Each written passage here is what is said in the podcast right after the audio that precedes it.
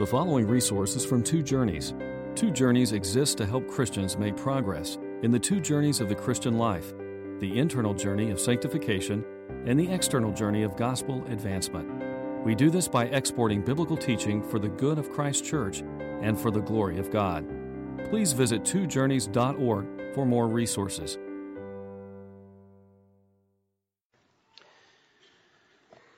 Well, this morning I am in awe. I continue to be in awe of the sovereign plan of God. God's ways are deep and rich and full, beyond our tracing out, as Paul celebrated in Romans chapter 11.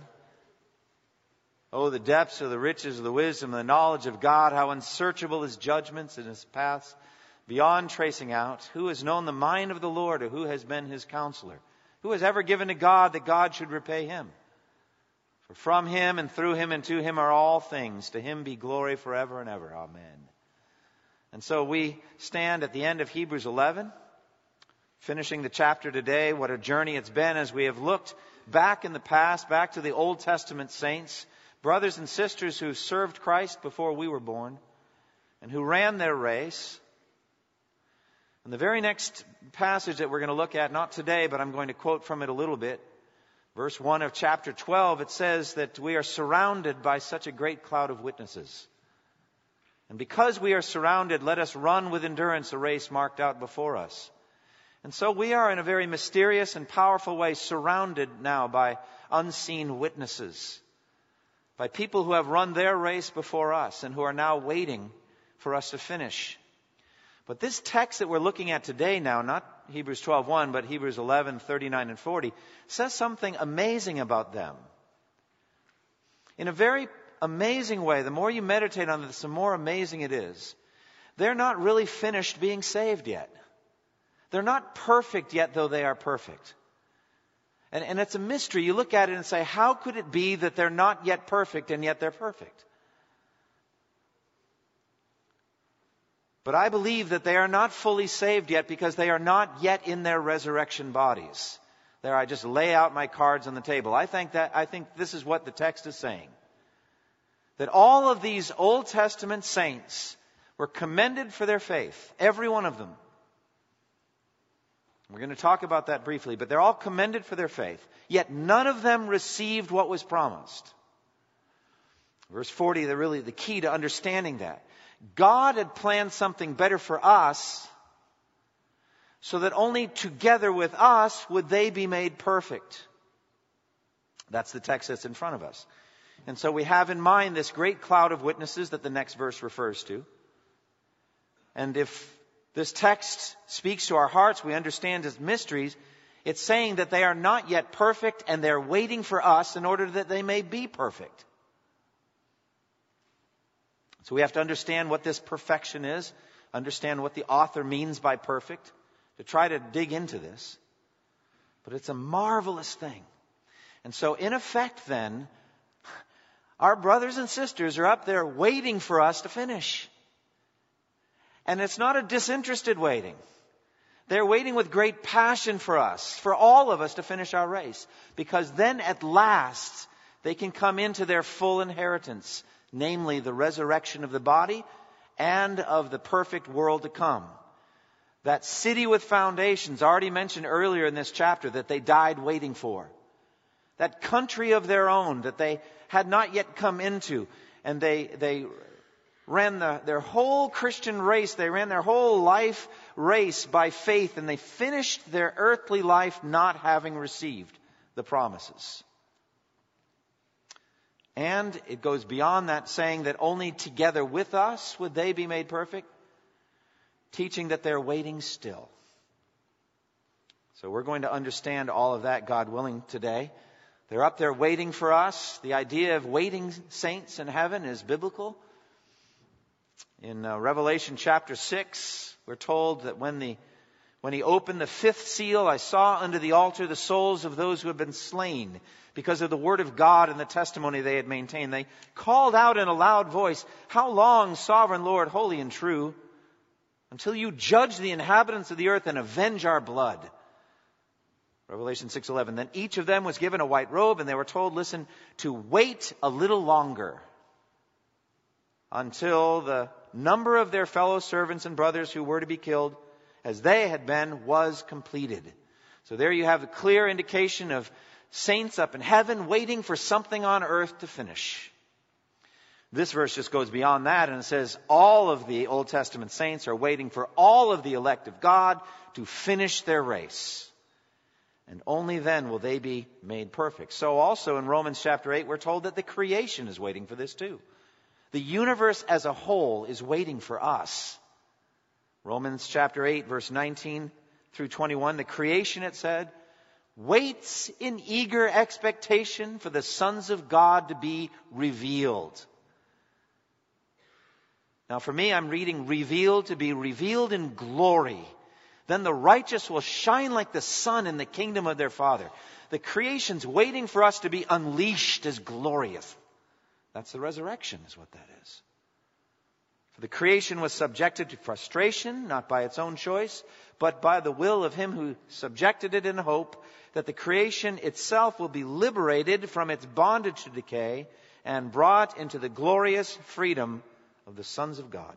So, dear friends, we, the elect, the people of God, we are the center of attention. Now, that may make you a little uncomfortable to have a cloud of witnesses around you all the time, watching what you're doing, observing how you're running your race. But don't let that cloud of witnesses disturb you because the real deal is the one with eyes of flaming fire is watching everything you do, and he's what really matters. Amen? And there are no secrets before him. Everything's uncovered and laid bare.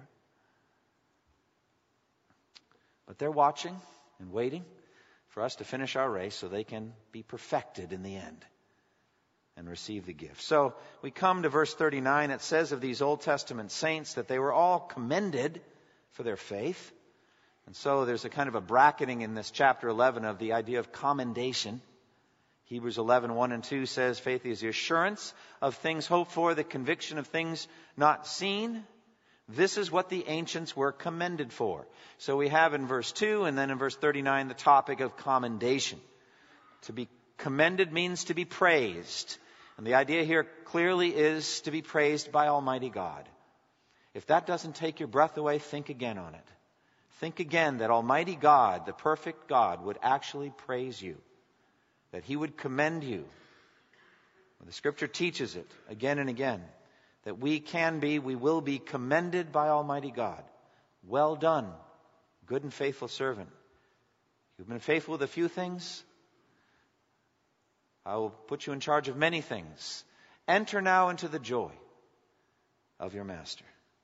So that commendation, it comes by faith, comes by faith alone. And so this drama, this marvelous chapter, Hebrews 11, unfolding in three main sections. Act uh, 1, pre-flood, you have all the way back to Abel mentioned, and Enoch and Noah, all of these pre-flood saints, all of them commended for their faith, yet they didn't receive what was promised. And then Act 2, you have the patriarchs listed Abraham with his wife Sarah, and Isaac, Jacob, Joseph.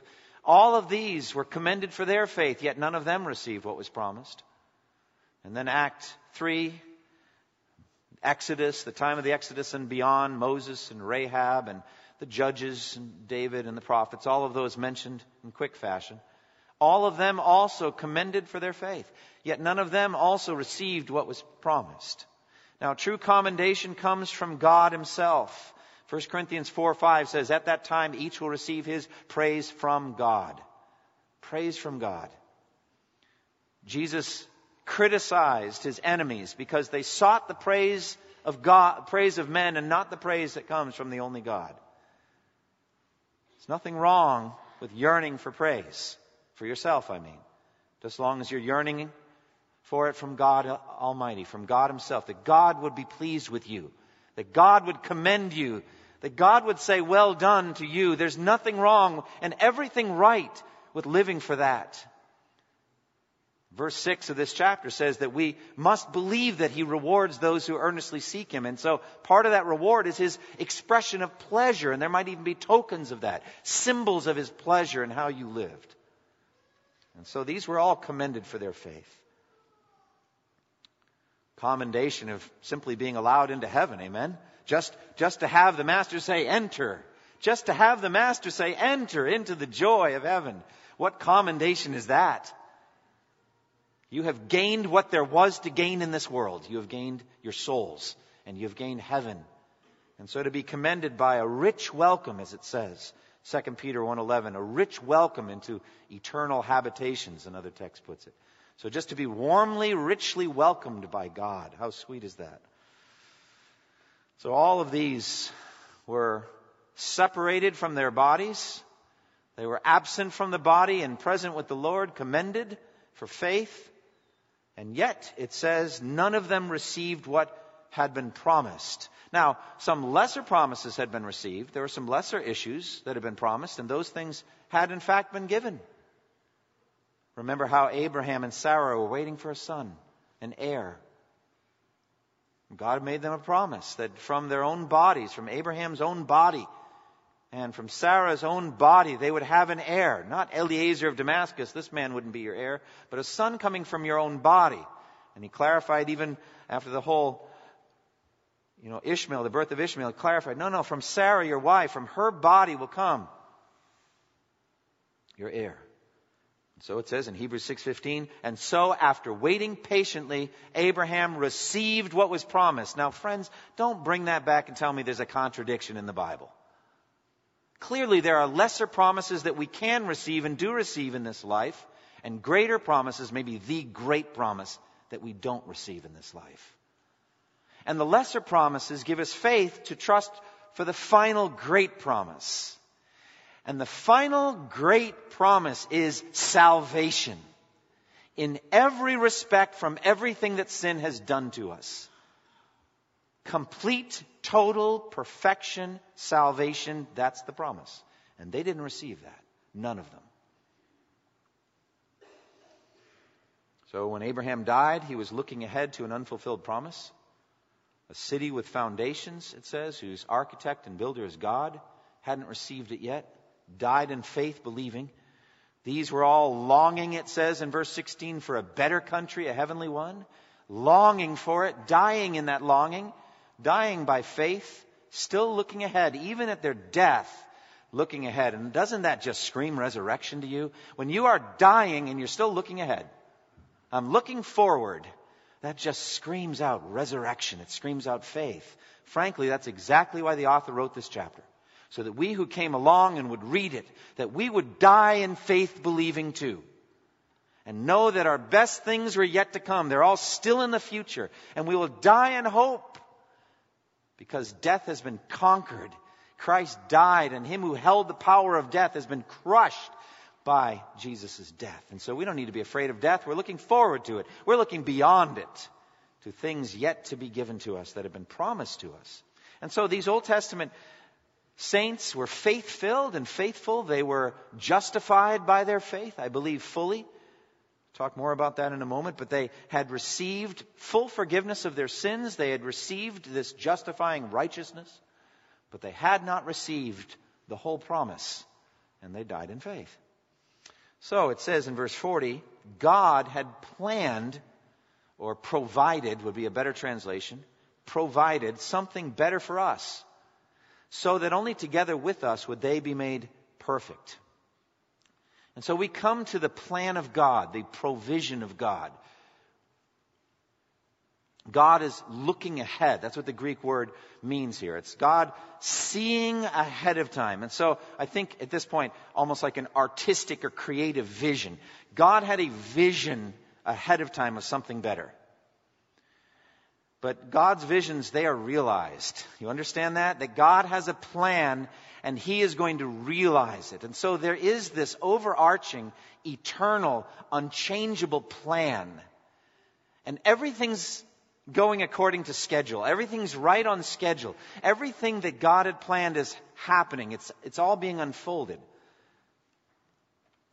Isaiah 14, 26 and 27 says, This is the plan determined for the whole world. This is the hand stretched out over all nations. For the Lord Almighty has purposed, and who can thwart him? His hand is stretched out, and who is able to turn it back? There is a plan. And the scripture tells us that that plan was crafted before the foundation of the world, before time began, 2 Timothy 1. Before time began. In him, Ephesians 1, we were also chosen, having been predestined according to the plan of him who works out everything after the counsel of his will. So there is this incredible plan. And so God has planned something. And, and it says in verse 40, He'd planned something better.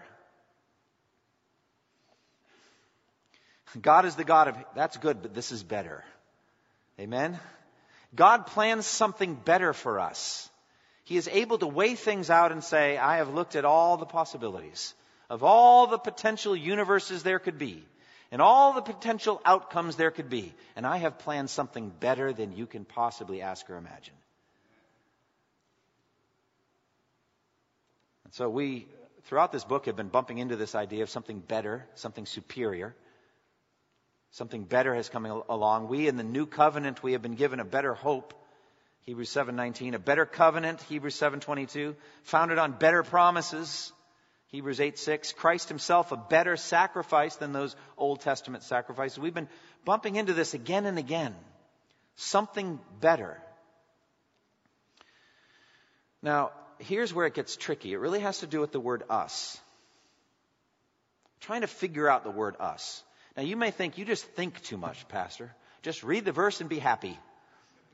Talks about good things, better things. Just read the verse and be happy. Hey, look, I've got to think these thoughts. Got to try to work it out. Let me just lay it on the table what the two exegetical options are here, okay?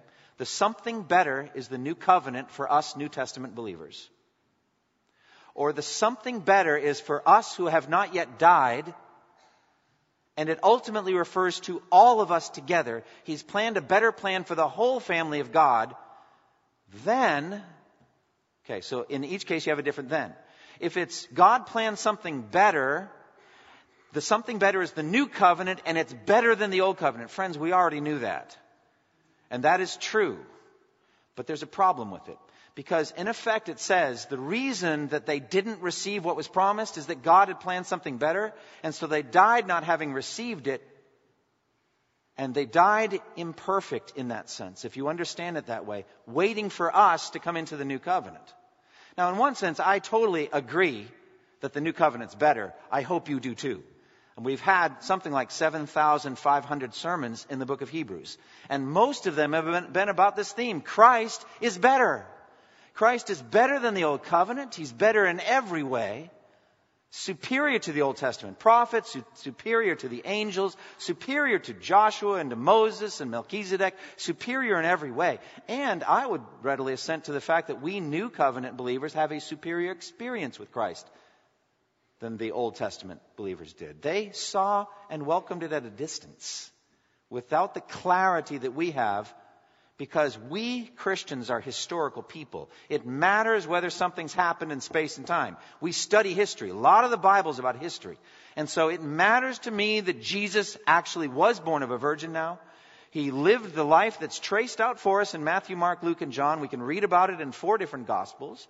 He actually has been nailed to the cross. It's done. It's finished once for all. And on the third day, he has been raised from the dead. The tomb was in fact empty. It's a matter of history. And more than that, the day of Pentecost has come and gone. The Holy Spirit has been poured, poured out on the church and he will never leave us or forsake us. And we have a superior experience based on better promises, more clear teaching with the book of Romans and the other epistles that explain the significance of Christ, it's better. It's just better. It's a better experience of God through Christ now that we're in the new covenant era. I agree. But that's not what the author's talking about here in verse 39 and 40. No, because it says that only together with us would they be made perfect. And this, the something better being the new covenant thing doesn't work. The more you try it, it doesn't fit here. It's that all together we will be made perfect. That's the idea. All together we are going to be made perfect. So it's a perfection yet to come. And the more you just step back from Hebrews 11 and just look big picture, you start to realize how obvious this is. The penalty for sin in the Garden of Eden was what, friends? It was death. Abel died at the hands of his brother. Death is the enemy here. Death has not yet been defeated, finally. And so the something better is when death is clearly trounced forever. And that must be the resurrection. Do you see that? And so these all died not having been made perfect yet. God had planned something better for all of us. So that only together with us, us being the elect in the second half of the sentence at least, only together that all of the elect together will get it at the same time. We all get perfected at the same time. Now, what is the perfection that we're all waiting for? I've told you seven times already. I was trying to keep it a secret, but I just kept keeps bleeding out. It's the resurrection of the body. That's the perfection we're all waiting for. And I would add the resurrection of the universe too. Because the world especially was cursed. And we're waiting for a new heavens and a new earth, the home of righteousness. And so when we are raised and it is raised in that sense, then we have reached at last the finish line of the gospel. Everything Jesus came to do will have been achieved. It will have been perfected. Now, what do we mean by perfect? Now, this is where we have to really try to understand the word. It says earlier in the same book, somewhat mysteriously, if you don't understand the word perfect or perfected here properly, you'll misstep. But it says that Jesus was made perfect by what he suffered. See? And so I think the best way to understand it here is the plan of God sets out parameters for what he is doing. And when all of those parameters have been fulfilled, the thing is made perfect. It's complete. It's finished. It's done. Everything's done. Do you see? And so if Jesus hadn't suffered, he would not have perfected the plan of God. He had to shed his blood. Does that make sense? And so by shedding his blood, he didn't go from moral imperfection, like moral defilement, to being cleaned up and now he's been made perfect. He certainly didn't improve or get better. It wasn't that thing. It's that there was a plan of God with certain boxes that had to be checked and certain things that had to be done. And until all of them were checked and done, it was not perfect yet. Does that make sense? And so, in that way, and not in the other way, are the Old Testament saints still not yet perfect. Because there's still a big box that hasn't been checked yet. They are disembodied spirits. They are absent from the body and they are present with the Lord.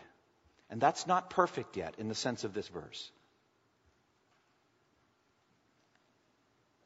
We are to be made perfect. That means conformed to Christ, conformed to the image of his Son, so that we might be made like him in every way.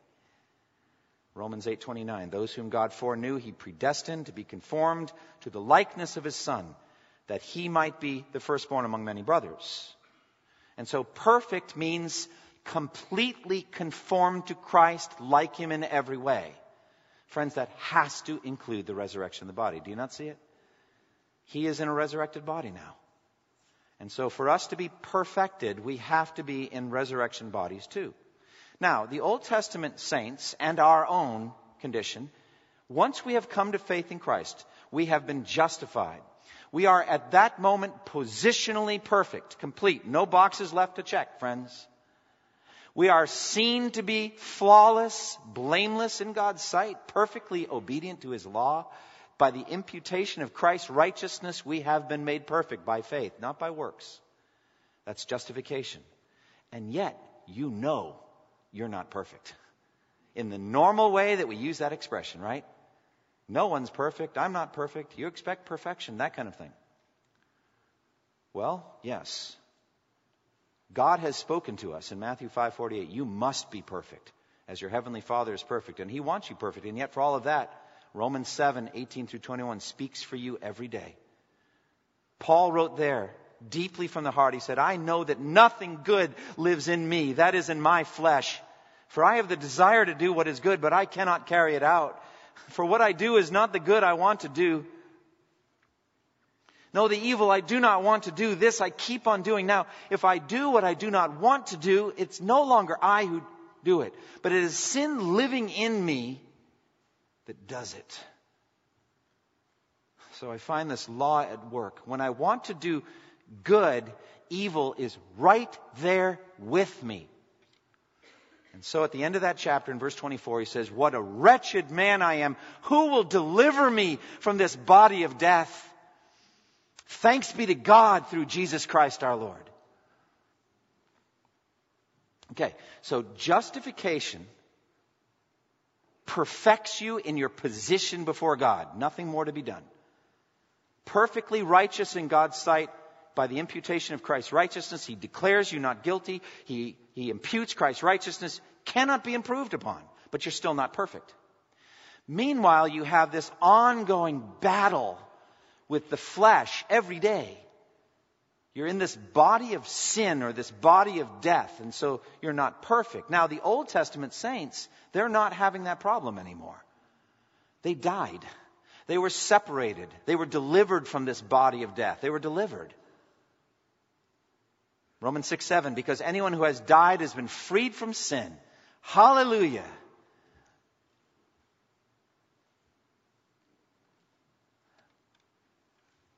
Glorification stage number one.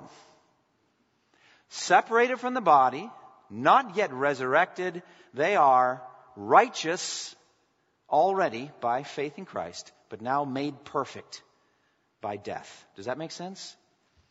They're spirits. So look over in Hebrews 12. Just go over maybe on that same page, but Hebrews 12, 22 and 23. He says, You've not come to a mountain that can be touched, Mount Sinai and all that. No, you've come to a spiritual mountain. You've come to a spiritual thing now, something you can't see. We walk by faith, not by sight. I know you're looking for this. That, I'm just saying other verses as you're looking for the place. But it's Hebrews 12, 22 and 23. You have come to Mount Zion, to the heavenly Jerusalem, the city of the living God. You've come there by faith. You have come to thousands upon thousands of angels in joyful assembly. You've come to the church of the firstborn whose names are written in heaven. You have come to God, the judge of all men. Now look at this phrase. To the spirits of righteous men made perfect. There's that word perfect again. But what's perfect? What's made perfect? They're spirits. See that? They're spirits. So that's glorification number one, stage one. Their spirits are made perfect. Is that big? Oh, that's big. Oh, that's huge. Romans 7 isn't true of them anymore. They don't wrestle. They don't struggle. They don't have sin living in them anymore. They're not divided in their minds. The flesh isn't battling against the spirit and the spirit against the flesh. They're free from all that, free forever. And so are all our brothers and sisters who have gone before us, who have died. They're free the instant they die. They're done with that struggle. And they're, they're just made perfect spiritually, you see, glorified, partially glorified. They perfectly love God. They perfectly desire His glory. They perfectly worship God. They perfectly hate sin and all evil. They perfectly obey God, whatever He would ask of them. They perfectly love one another with perfect humility and other centeredness. They have perfect fellowship with each other and with God. They're perfect, but they're just spirits. You see that?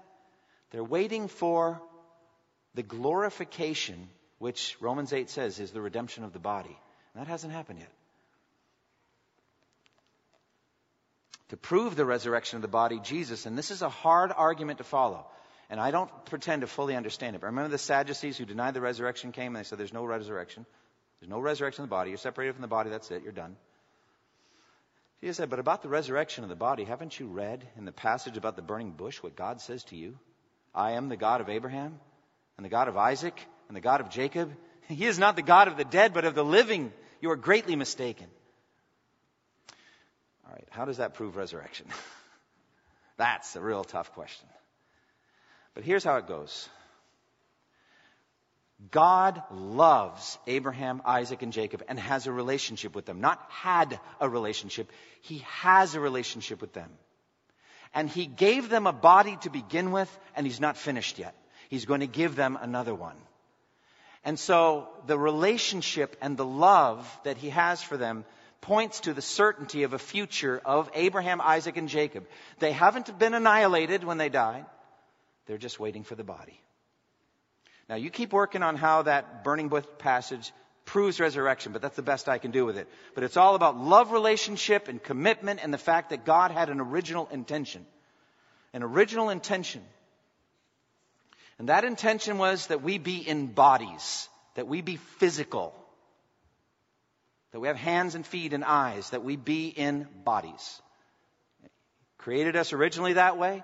He created his only begotten son as a human that way. He resurrected his son in a body. And so we will be in bodies. Now, it says none of them received what had been promised. So if, what I'm arguing here is that we're talking about the resurrection. Was the resurrection promised? I would say yes, increasingly so. Again, you have to go back to Genesis 2 to find that the curse was all about death anyway. Death is the separation of the body for uh, the soul from the body. If in chapter 3 it's the serpent that brings about that, for him to be crushed means that it must be reversed. It's by implication. So also Enoch being taken up implies it. But then as time goes on, he starts to say it plainly. No doubt about it. Such as, Isaiah 26, verse 19, but your dead will live, their bodies will rise. How's that? Is that good enough? That sounds pretty plain to me. You who dwell in the dust, wake up and shout for joy. Your dew is like the dew of the morning. The earth will give birth to her dead. That's pretty strong, isn't it? Isaiah 26 and 19. Job 1926 says, After my skin has been destroyed, yet in my flesh I will see God. Ezekiel 37 gives a very plain example of it. That's the valley of dry bones. Very dry. And he's asked, Can these bones live? And he says, You know. That's a good answer, by the way. When you don't know, say, You must know, since you're the one asking the question. Yes, they can live. And what's so beautiful is that that's a picture of the implication of the verse we're studying now, verse 40. They all lived together, instantaneously. At the same time, they received their resurrection so that none preceded the other. This body is an astonishing gift of God, fearfully and wonderfully made, astonishing things about what you can do. I have all these facts. I'm not going to share them. If you want to know them, come afterwards. Somebody, first person who comes, I'll give this to you. All kinds of incredible facts about the human body. Let me just set all this biology aside, wonderful and amazing though it is, and just let's go with the scripture that says, I praise you, Lord, because I'm fearfully and wonderfully made. God intended to give you a resurrection body and that it do wondrous and amazing things. Sin leading to death is eating at it every moment of your lives. It's chewing at it. It's chewing at it down to the genetic level so that you don't replicate your cells exactly like they were. And so you age and you lose capabilities and it's just not the same. God would not have it so. He intended that you humans live in bodies forever. And so absent from the body is imperfect in the sense I mean here. We're just not done yet.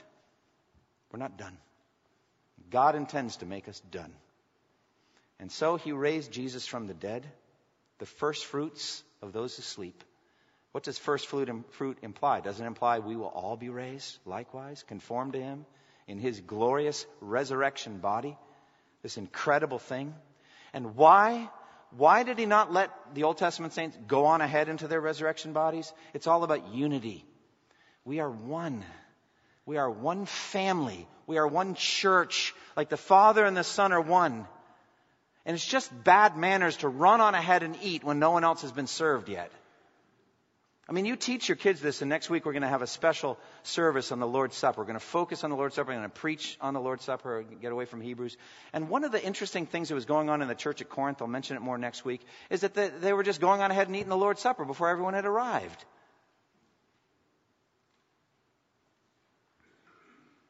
First uh, Corinthians, you know, it says, wait for each other. You know, when you come, wait for each other. Don't, don't go on ahead. He said, don't you have homes to eat in? That's not what it's for. We're supposed to be doing this together. And so, for the sake of unity, He has not let us go on ahead because He wants the universe to be united under one head, God. And so He would not let Abraham get his resurrection body yet until you do.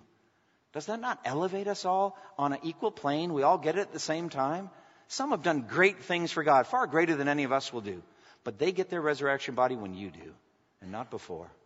It's for the sake of unity. That's why he did it. And the final perfection all of the elect together, not one of them missing, John chapter 6, verse 39 and 40. This is the will of him who sent me, that I shall lose none of all that he has given me, but I will raise them up on the last day. For my Father's will is that everyone who looks to the Son and believes in him will have eternal life, and I will raise him up at the last day. So that's the time of when this happens, at the last day. All of the elect will be raised. Not one will be missing. Everyone there. And all of the elect will be in resurrection bodies. That's what raised means. They will come into their resurrection bodies.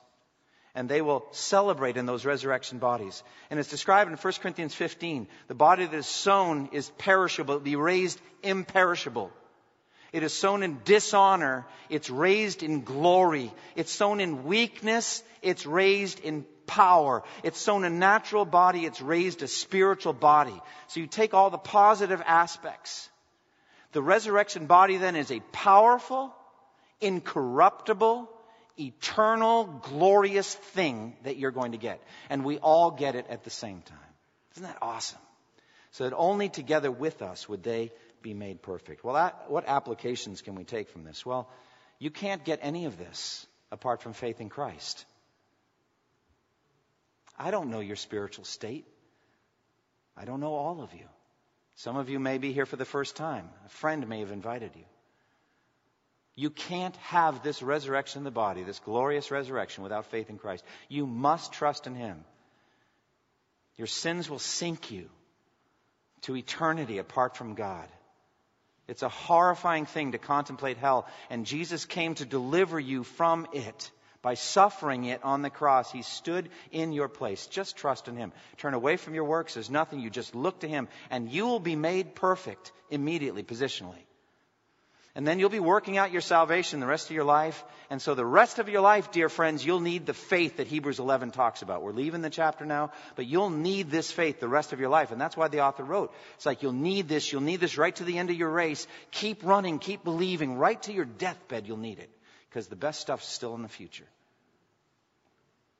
So come to Christ and embrace your faith and feed it. Feed it by faith. Feed it by the Word of God. Prepare your hearts also, brothers and sisters, for the Lord's Supper. Prepare your hearts. I just think we tend, not so much FBC Durham, but the church tends to underestimate the impact of the Lord's Supper. I suggest to, the, to you that if you set yourselves apart to the Lord's Supper by faith this week, you'll be powerfully blessed next Sunday. Set yourself apart for it. Be holy because He is holy. Set yourself apart and God will bless in a very powerful way. And because unity is so obviously important that He won't let any of the, even the great figures of the Old Testament get their resurrection bodies apart from us, do you realize how important our unity is? That we should make every effort to keep the unity of the Spirit through the bond of peace. We should readily forgive one another and bear whatever grievances. We should love one another, whether in your family or in the church. Embrace it. Isn't God good? Isn't this awesome? Aren't God's plans wonderful? Isn't it good that no one has a resurrection body now except Jesus? And he has that because he might be preeminent in everything and have it alone for thousands of years. But then in the end, we made like him. Let's praise God. Father, thank you so much for the goodness of your word. Thank you for the things we've learned. Your ways are not our ways. We wouldn't have thought of all these details. Lord, it's such a marvelous thing that you have made the Old Testament saints wait as disembodied, perfect spirits up in heaven, waiting for the resurrection of the flesh, waiting for us to finish our race. Oh God, help us to live up to their example and even more to live up to the calling that Jesus has given us. Father, I pray one more time for any lost people here. I don't want them to be left behind. I don't want them to turn away in unbelief. I pray that you would speak conviction to their souls right now that they would trust in Christ and embrace Him for the salvation of their souls. In Jesus' name, amen. Thank you for listening to this resource from twojourneys.org. Feel free to use and share this content to spread the knowledge of God and build His kingdom. Only we ask that you do so for non commercial purposes and in accordance with the copyright policy found at twojourneys.org. Two Journeys exists to help Christians make progress in the two journeys of the Christian life the internal journey of sanctification and the external journey of gospel advancement. We do this by exporting biblical teaching for the good of Christ's church and for the glory of God.